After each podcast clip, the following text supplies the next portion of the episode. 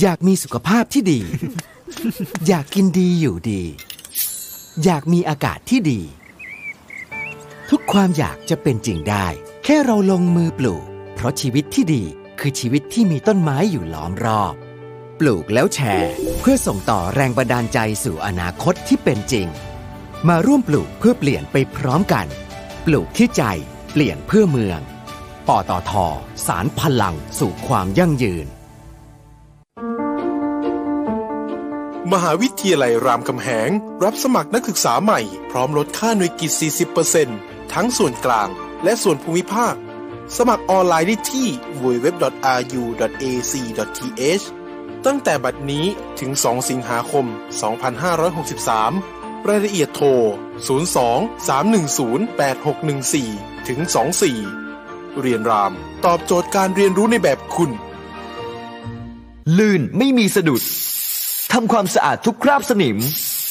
ช่วยหล่อลื่นชิ้นส่วนที่ฝืด เช่นกรอน บานพับประตู ไล่ความชื้นที่เกิดจากน้ำ ช่วยป้องกันการเกิดสนิม เปรย์อเนกประสงค์ฟิกซ์วันกระป๋องสีเหลือง ตัวช่วยในการดูแลอุปกรณ์ของคุณ ด้วยคุณสมบัติการแทรกซึมที่ดี จึงใช้ในงานหล่อลื่นภายนอกได้ทุกประเภท ทั้งอุปกรณ์ในบ้าน อุปกรณ์ในโรงงาน และเครื่องจักรทั่วไป ไม่ว่าจะอีกกี่ปัญหาของการหล่อลื่นสเปรย์อเนกประสงค์ฟิกซ์วันก็เอาอยู่สเปรย์อเนกประสงค์ฟิกซ์วันมีจำหน่ายแล้วที่เดอะมอลล์ทุกสาขา และศูนย์บริการเวนลอยทั่วประเทศสเปรย์อเนกประสงค์ฟิกซ์วันจากเวนลอยเวนลอย ลื่นเหลือล้น ทนเหลือหลาย ตรวจสอบทุกตลาดหุ้น วิเคราะห์ทุกตลาดการเงิน และอัตราการแลกเปลี่ยน พร้อมพูดคุยประเด็นร้อนในแวดวงธุรกิจกับรายการเงินทองต้องรู้ โดย ขวัญชนกวุฒิกุล และปิยมิตรยอดเมือง ทุกวันจันทร์ถึงศุกร์เวลา 10 โมง ถึง 11 โมงฟังสดๆทาง FM 90.5 ออนไลน์ www.smartbomb.co.th และ on mobile application Smart Bomb Radio สถานีวิทยุกรมการพลังงานทหาร พลังงานทหาร พลังการทำไทย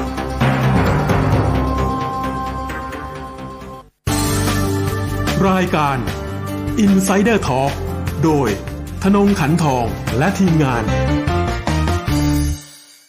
น้ำมันเครื่องเวลลอย เวลลอย ลื่นเหลือล้น ทนเหลือหลาย อรุณสวัสดิ์ท่านผู้ฟังทางมิติข่าว 90.5 ครับในเวลาของรายการ Insider Talk วันนี้เราพบกันเช้าวันพุธที่ 1 กรกฎาคม 2563 อยู่กับผมกิติดิษฐ์ธนดิษสุวรรณเช่นเคยนะครับ ท่านผู้ฟังครับวันนี้ทุกสายตาทั่วโลก จับจ้องไปที่สถานการณ์ในเกาะฮ่องกงนะครับ เพราะว่าวันนี้ 1 กรกฎาคม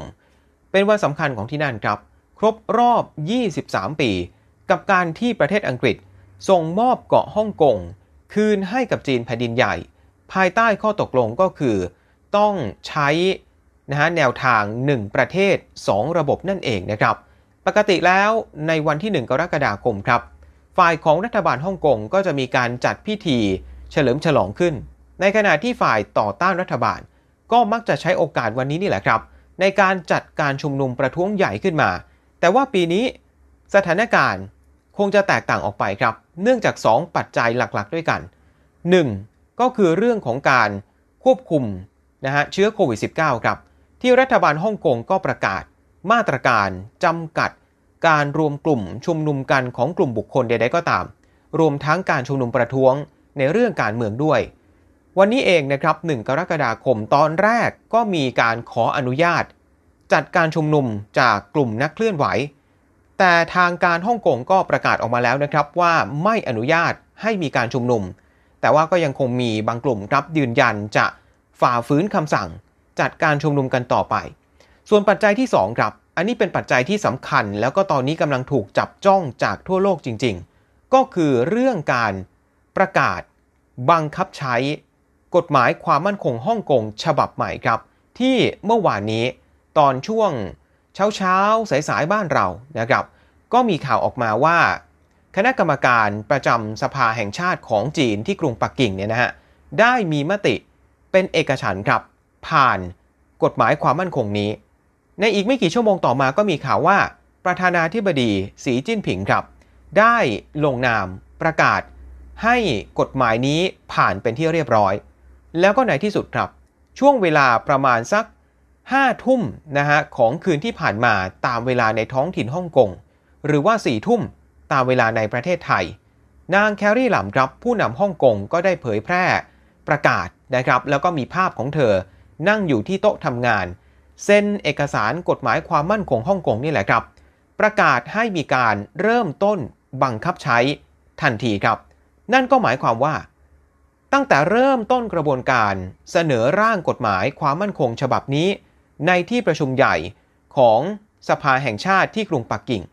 เรื่อยมาจนถึงการประกาศบังคับใช้เมื่อคืนที่ผ่านมา ใช้เวลาสั้นมากนะครับ เพียงแค่ 1 เดือนเท่านั้น ตั้งแต่ช่วงปลายเดือนพฤษภาคม มาจนถึงเมื่อวานนี้คือ 30 มิถุนายน แสดงให้เห็นชัดเจนครับว่า ในเรื่องนี้เนี่ยทางรัฐบาลจีนต้องการเร่งรัดมากขนาดไหน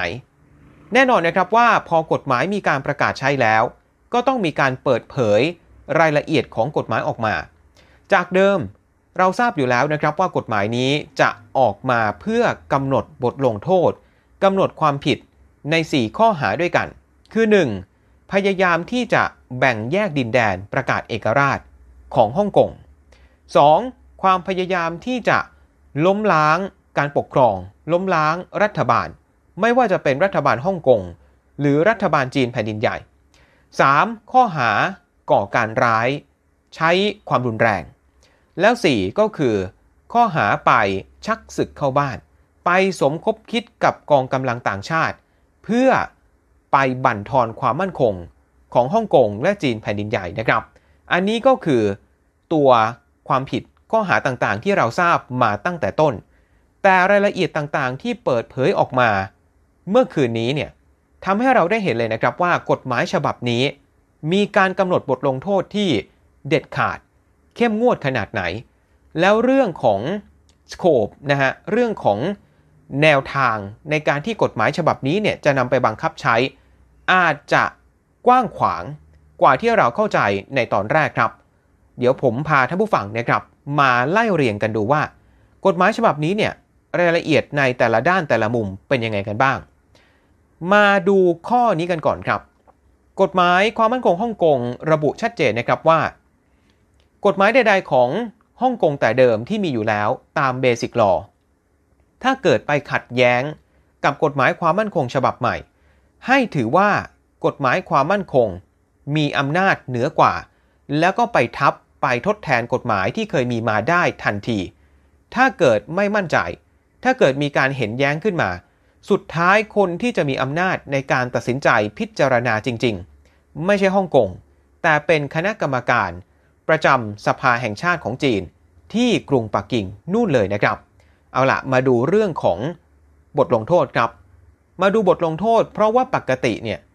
กฎหมายอาญาของฮ่องกงบทลงโทษจำคุกมากสุดก็จะไม่เกิน 10 ปี แต่กฎหมายความมั่นคงฉบับนี้ บทลงโทษสูงสุด ไม่ใช่ประหารชีวิตก็จริง แต่เป็นจำคุกตลอดชีวิต นี่คือกฎหมายที่มีบทลงโทษ รุนแรงที่สุดในฮ่องกงเลยนะครับ แล้วก็ที่สำคัญนะฮะ กิจกรรม การเคลื่อนไหวใด ๆ ก็ตาม ของสำนักงาน ความมั่นคงแห่งชาติที่รัฐบาลปักกิ่งเนี่ยจะไปตั้งขึ้นใหม่ในฮ่องกงรวมไปถึงเจ้าพนักงานที่ไปปฏิบัติการไปทำหน้าที่ให้กับหน่วยงานใหม่นี้ จะไม่ขึ้นตรงต่อกฎหมายอำนาจตุลาการของฮ่องกงเลยนะครับ จะขึ้นตรงต่อกฎหมาย แล้วก็อำนาจการปกครองของทางปักกิ่ง ของทางแผ่นดินใหญ่เท่านั้น เพราะฉะนั้นตำรวจเองตำรวจในฮ่องกงไม่มีสิทธิ์นะครับที่จะไปตรวจค้น หรือว่าใช้อำนาจกฎหมายใด ๆ ไปบังคับกับเจ้าหน้าที่ของสำนักงานความมั่นคงใหม่นี้ เวลาที่เขาไปปฏิบัติงาน ปฏิบัติภารกิจอยู่ อันนี้มีการระบุเอาไว้ชัดเจนนะครับ แล้วก็กฎหมายฉบับนี้ครับ ส่วนใหญ่แล้วในภาพรวมแล้ว คดีความทั้งหลาย การบังคับใช้จะปล่อยให้เป็นหน้าที่ของเจ้าหน้าที่ในท้องถิ่นของฮ่องกงเอง ที่จะมีการตั้งทั้งคณะผู้พิพากษาพิเศษ เป็นเหมือนกับศาลพิเศษขึ้นมา มีการตั้งเป็นหน่วยตำรวจพิเศษขึ้นมานะครับ ส่วนใหญ่ก็จะยังคงเป็นหน้าที่ของเจ้าหน้าที่ในท้องถิ่นฮ่องกงเพียงแต่ว่าทางจีนแผ่นดินใหญ่ครับ ก็จะตั้งเป็นที่ปรึกษาความมั่นคง ไปช่วยสอดส่องดูแล แต่ว่าเคสไหน คดีไหนกรณีไหนที่มีความซับซ้อนจริง ๆ อย่างเช่น กรณีที่ไปมีส่วนเกี่ยวข้องกับรัฐบาลต่างชาติ หรือกรณีที่ไปเป็นภัยคุกคามต่อความมั่นคง แห่งชาติอย่างร้ายแรง กรณีเหล่านี้เป็นไปได้ครับที่รัฐบาลปักกิ่ง จะเข้ามาแทรกแซงเข้ามาใช้อำนาจในการพิจารณาคดีโดยตรง ซึ่งก็อาจจะหมายความว่า ผู้ที่ต้องสงสัยผู้ที่ถูกจับกลุ่ม อาจจะถูกเคลื่อนไป ย้ายไปดำเนินคดีที่จีนแผ่นดินใหญ่ ภายใต้กฎหมายของจีนแผ่นดินใหญ่ด้วย ซึ่งก็ยังคงไม่ชัดเจนนะครับตรงนี้ว่า พอสมมติกรณีที่ซับซ้อนตรงนี้เนี่ยในกฎหมายระบุไว้ พอไปอยู่ในกฎหมายแผ่นดินใหญ่แล้ว บทลงโทษจะยังคงเป็นจำคุกตลอดชีวิต เหมือนกับที่กฎหมายนี้ระบุไว้หรือไม่ หรือพอย้ายไปใช้กฎหมายของแผ่นดินใหญ่แล้ว โทษสูงสุด จะกลายเป็นการประหารชีวิตนะครับ อันนี้คือยังไม่ได้มีการอธิบายไว้อย่างชัดเจนว่าสรุปแล้ว บทลงโทษเนี่ยจะขึ้นกับกฎหมายไหนกันแน่ ไม่ใช่แค่ตัวบุคคลครับ รายละเอียดต่อมาก็คือว่า ทั้งบริษัท ทั้งบุคคลนิติบุคคลนะครับ หน่วยงาน องค์กร NGO สำนักงานทั้งหลายเนี่ยต่างก็อยู่ภายใต้ กฎหมายความมั่นคง ฉบับนี้ทั้งสิ้น ถ้าเกิดไปละเมิดกฎหมายฉบับนี้ขึ้นมา ถ้าเป็นในแง่ของนิติบุคคล หรือว่าองค์กรเนี่ยอาจจะถูกปรับเป็นเงินฮะแล้วก็อาจจะถูกคำสั่งให้ยุติการประกอบกิจการ การปฏิบัติหน้าที่ในฮ่องกงทันที โดยมีการกำหนดเลยนะครับว่า บรรดาองค์กร NGO ต่างชาติสำนักข่าว สื่อต่างๆ การใช้งานอินเทอร์เน็ตไปจนถึงสถาบันการศึกษา ตั้งแต่ระดับประถมมัธยมไปจนถึงมหาวิทยาลัย ต้องมีการไปควบคุม ให้เรียกว่าเข้มงวดยิ่งขึ้น แล้วก็ต้องมีการไปปลูกฝัง เรื่องของการให้ความรู้เกี่ยวกับกฎหมายฉบับนี้ ว่าทำไมถึงจำเป็นต้องมีทำไมถึงจำเป็นต้องใช้ อันนี้ระบุเอาไว้เป็นรายละเอียด ในกฎหมายความมั่นคงฮ่องกงเหมือนกันนะครับ ใครก็ตามครับที่ถูกตัดสินว่ามีความผิด ไม่ใช่แค่ถูกลงโทษเรื่องของการจำคุกเท่านั้น ทรัพย์สินที่มีอาจจะถูกอายัด หรืออาจจะถูกยึดทรัพย์ได้เลยนะครับ ในขณะที่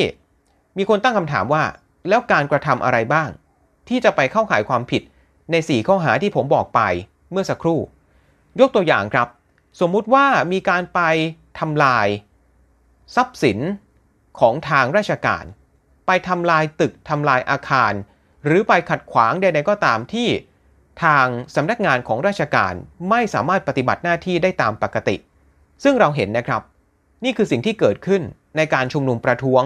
อย่างรุนแรงเมื่อปีที่แล้ว ที่ผมเองเนี่ยไปเห็นมากับตา ไปทำข่าวอยู่ที่นั่นเนี่ยนะฮะผู้ชุมนุมส่วนหนึ่งได้ไปทุบทำลาย กระจกนะฮะทุบทำลายทรัพย์สินของทางรัฐบาล มีการบุกเข้าไปในสภานิติบัญญัติ ไปพ่นสีสเปรย์ต่างๆ เนี่ย กิจกรรมดังต่อไปนี้ คราวนี้ภายใต้กฎหมายฉบับใหม่ จะถือว่า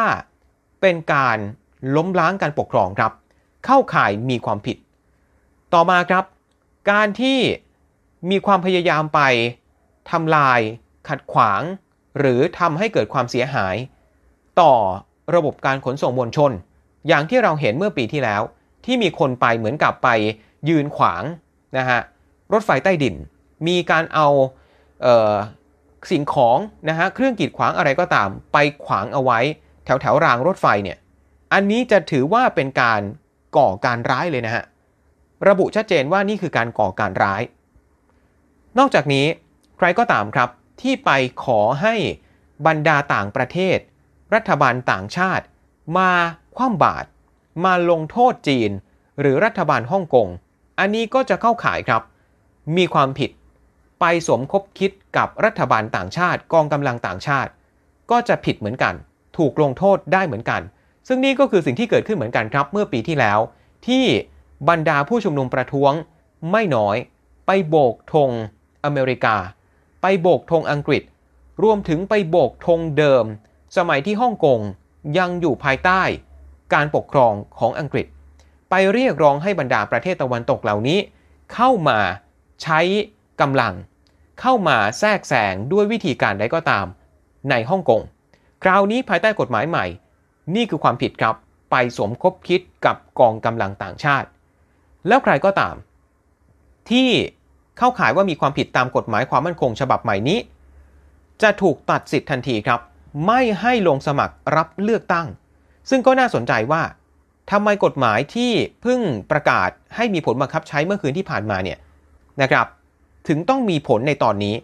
ก็เนื่องมาจากว่าตอนนี้กำลังเข้าใกล้แล้วฮะเหลืออีกแค่ไม่กี่เดือน ก็จะถึงช่วงของการเลือกตั้ง สมาชิกสภานิติบัญญัติฮ่องกงหรือว่าการเลือกตั้งสสฮ่องกงที่จะมีขึ้นในช่วงต้นเดือนกันยายนนี้นะครับ เพราะฉะนั้นบรรดากลุ่มของผู้สมัครที่ เรียกตัวเองว่าเป็นกลุ่มประชาธิปไตย แล้วก็มีส่วนสำคัญเป็นแกนนำ ในการเคลื่อนไหวต่อต้านรัฐบาลในช่วงที่ผ่านมา ก็มีสิทธิ์ครับ ที่ภายใต้กฎหมายฉบับใหม่นี้ จะถูกตัดสิทธิ์ไม่ให้รับสมัครทางการเมือง เจ้าหน้าที่ของทางฮ่องกงเองนะครับทางกรุงปักกิ่งด้วย ถ้าเกิดสงสัยว่าใครอาจจะกระทำผิดตามกฎหมายความมั่นคง มีสิทธิ์ครับที่จะไปดักฟัง มีสิทธิ์ที่จะไปสะกดรอยตาม แล้วก็อันนี้น่าสนใจ เดิมทีเนี่ยเราเข้าใจว่ากฎหมายนี้ครับ อาจจะมีผลต่อคนกลุ่มเล็กๆนะฮะต่อคนฮ่องกงที่ถูกจับตามองโดยทางรัฐบาลปักกิ่งเท่านั้น แต่ว่าคราวนี้กฎหมายเนี่ยบอกเลยนะครับว่า จะมีผลกับทั้งพลเมืองฮ่องกงเอง แล้วก็พลเมืองที่เป็นชาวต่างชาติด้วยนะครับ คนที่เป็น expat คนที่มาทำงานในฮ่องกงเนี่ยก็จะอยู่ภายใต้อำนาจของกฎหมายฉบับนี้เหมือนกัน ใครที่เป็นชาวต่างชาติถ้าเกิดกระทำผิด ไม่ได้ร้ายแรงมาก ก็มีสิทธิ์ถูกเนรเทศออกจากฮ่องกง หรือว่าถ้าร้ายแรงจริง ๆ ก็จะถูกพิจารณาดำเนินคดี แล้วก็มีความผิดถูกจำคุกได้เช่นกันนะครับ แต่ว่าอย่างน้อยครับ กฎหมายฉบับนี้ก็ระบุชัดเจนว่า อะไรก็ตามที่กระทำมา ตลอดช่วงก่อนหน้านี้ โดยเฉพาะตลอดทั้งปีที่แล้ว จะไม่ถูก นำมาพิจารณาในกฎหมายความมั่นคงฉบับใหม่นี้เป็นการย้อนหลัง อะไรที่เกิดขึ้นแล้ว ก็เป็นเรื่องของกฎหมายที่เคยมีมา นับจากนี้ไปนับตั้งแต่มีการประกาศใช้เมื่อคืนที่ผ่านมา ถึงจะเอาตัวบทกฎหมายฉบับใหม่นี้ มาจับเอามาดูอีกทีหนึ่งว่า อะไรที่ผิดอะไรที่เข้าข่ายต้องถูกลงโทษ เพราะฉะนั้นก็ชัดเจนนะครับว่า สิ่งที่เคยเกิดขึ้น จะไม่มีการพิจารณาคดีย้อนหลังนะครับ และคราวนี้การบังคับใช้เนี่ยที่เริ่มต้นขึ้น ในแต่ละปีผู้นำฮ่องกงครับก็จะต้องมีหน้าที่ในการทำเป็นรายงานสรุปขึ้นมา แล้วก็ส่งไปให้กับรัฐบาลปักกิ่ง ได้พิจารณาทุกปีทุกปี ว่าการบังคับใช้ตามกฎหมายฉบับใหม่นี้นะฮะมีความคืบหน้าไปถึงไหนบ้างแล้ว แล้วก็ที่สำคัญเมื่อวานนี้ก็เป็นที่น่าสังเกตนะครับว่า ในช่วงเวลาเดียวกันกับที่กฎหมาย ผ่านการอนุมัติ แล้วก็เริ่มบังคับใช้ กองทัพประชาชนจีนครับ ที่ประจำการอยู่ในฮ่องกง อยู่ที่อ่าววิกตอเรียเลยนะฮะ ได้เผยแพร่วิดีโอครับ เป็นภาพของเจ้าหน้าที่ ซ้อมการเข้าตรวจสอบเรือต้องสงสัย แล้วก็ซ้อมการจับกลุ่มผู้ต้องสงสัย ชัดเจนนะฮะว่าต้องการสื่ออะไรนะฮะแล้วก็ทั้งหมดทั้งมวลนี้ ก็แน่นอนว่าถูกวิพากษ์วิจารณ์อยู่แล้วครับ ตั้งแต่ต้นจากทางประเทศตะวันตก จากสหรัฐจากอังกฤษ ที่มองว่านี่คือการที่ฮ่องกงสูญเสียอำนาจในการปกครองตนเอง จบแล้วกับหลักการ 1 ประเทศ 2 ระบบ กลายเป็น 1 ประเทศ 1 ระบบ ในขณะที่จีนเองก็บอกว่าไม่เกี่ยวกัน เพราะนี่คือการมาลงโทษคนที่ต้องการ ให้กลายเป็น 2 ประเทศ 2 ระบบ ต้องการให้ฮ่องกงเนี่ยแยกออกจากจีนแผ่นดินใหญ่ เพราะฉะนั้นต่างฝ่ายต่างก็มองคนละแบบกันเนี่ยนะครับ ปรากฏว่า ตลอดทั้งเมื่อวานนี้ครับ แล้วก็เรื่อยมาจนถึงวันนี้ มีประเทศต่างๆ ทั่วโลกครับ ที่ออกมาประนาม ออกมาเรียกร้องให้จีน ทบทวน กฎหมายฉบับนี้แล้วมากกว่า 20 ประเทศด้วยกันครับ มาดูสหรัฐกันก่อนนะฮะ แน่นอนสหรัฐครับ นอกจากจะออกมาประนามกฎหมายฉบับนี้แล้ว เราก็ได้เห็นความเคลื่อนไหวที่เป็นการเรียกว่าพุ่งเป้า ไปยังจีนแผ่นดินใหญ่ครับ ไม่ว่าจะเป็นการไป ระงับนะฮะวีซ่าเจ้าหน้าที่ของพรรคคอมมิวนิสต์จีนนะฮะที่เชื่อว่ามีส่วนรับผิดชอบ ต่อการไปบั่นทอนอำนาจในการปกครองตนเองของฮ่องกง นอกจากนี้ตลอดทั้งสัปดาห์ที่ผ่านมาครับ ทางสหรัฐเองนะฮะรัฐบาลก็ได้เริ่มต้น การระงงับสิทธิพิเศษต่างๆ ที่ฮ่องกงเดิมทีเคยได้รับจากสหรัฐ อย่างเช่น การระงับการส่งออก สินค้าที่เกี่ยวข้องกับความมั่นคง หรือการเข้าถึงเทคโนโลยี ที่เรียกว่าเป็นแบบ dual use นะครับ แบบที่ใช้ได้ 2 ทาง นั่นคือเป็นเทคโนโลยีที่อาจจะใช้ในทางการค้าก็ได้ หรืออาจจะใช้ในทางทหารก็เป็นได้ แต่จริงๆ ความเคลื่อนไหวนี้เรื่องของการระงับจำกัดการส่งออกเนี่ยนะฮะมองว่าน่าจะเป็นการส่งสัญญาณเชิงสัญญลักษณ์มากกว่า เพราะว่าฮ่องกงเองก็ไม่ได้เป็นฐานในการผลิต เหมือนกับประเทศจีนนะฮะและส่วนใหญ่เนี่ยก็จะเป็นฐานในการประกอบกิจการประเภทการบริการมากกว่า เพราะฉะนั้นแทบจะไม่ได้นำเข้าพวกวัตถุดิบ หรือว่าเทคโนโลยีที่เกี่ยวข้องกับความมั่นคงอย่างมีนัยสำคัญอยู่แล้วนะครับ แล้วก็ที่สำคัญเมื่อวานนี้ครับ ทางคณะกรรมการกิจการโทรคมนาคม FCC ของสหรัฐเนี่ยหรือเหมือนกับอารมณ์ประมาณ กสทช ของบ้านเรานะฮะก็ได้ออกมาประกาศอย่างเป็นทางการแล้วครับ ขึ้นบัญชีดำให้หัวเว่ยครับ แล้วก็ CTE กลายเป็น 2 บริษัทที่เรียกว่าเป็นภัยคุกคามต่อความมั่นคงของสหรัฐนะฮะนั่นก็หมายความว่า นับจากนี้ครับบรรดาบริษัทเอกชนของสหรัฐจะไม่สามารถใช้กองทุนของรัฐบาล มูลค่า 8,300 ล้านดอลลาร์ในการไปซื้อไปหาอุปกรณ์โทรคมนาคมจากบริษัทหัวเว่ย แล้วก็ CTE ได้อีกต่อไป ซึ่งก็ถือว่าเป็นการเดินหน้าต่อนะฮะกดดันจีนผ่านทางบริษัทหัวเว่ยนี่แหละครับ แต่ถึงแม้มาตรการต่างๆ ที่รัฐบาลสหรัฐจะออกมามากขนาดไหน ทางนางแนนซี่เพโลซีครับ ประธานสภาผู้แทนราษฎรสหรัฐก็ยังมองว่ายังไม่พอครับ สหรัฐต้องกดดันจีนต่อเนื่องเข้าไปอีกครับ บอกว่าอยากจะให้ทางรัฐบาลของประธานาธิบดีโดนัลด์ทรัมป์เนี่ยพิจารณา เครื่องไม้เครื่องมือในการลงโทษจีนทุกอย่างเท่าที่จะเป็นไปได้ ไม่ว่าจะเป็นในเรื่องของวีซ่าไปจนถึงการลงโทษทางเศรษฐกิจ นั่นก็หมายถึงว่าอาจจะไปจนถึงการคว่ำบาตรเลยเนี่ยนะฮะก็เรียกว่าตอนนี้กระแสเรียกร้องกดดันจีนในฝั่งการเมืองของสหรัฐเนี่ยรุนแรงจริงๆเอามาดูอังกฤษกันบ้างครับ ประเทศที่ก่อนหน้านี้เคยปกครองฮ่องกงมานานเกือบร้อยปีเนี่ยนะฮะ ทางรัฐมนตรีต่างประเทศของอังกฤษครับ นายโดมินิกราฟก็เรียกกฎหมายความมั่นคงฮ่องกงฉบับนี้ บอกว่าเป็นความเคลื่อนไหวที่ร้ายแรงอย่างมาก แล้วก็ยืนยันนะครับว่าอังกฤษจะไม่มีทางหันหลังให้กับประชาชนชาวฮ่องกงจะยังคงยึดมั่นนะฮะตามคำมั่นสัญญาที่เคยให้ไว้กับคนฮ่องกง ในขณะที่จีนเองนะฮะอังกฤษก็กล่าวหาว่าได้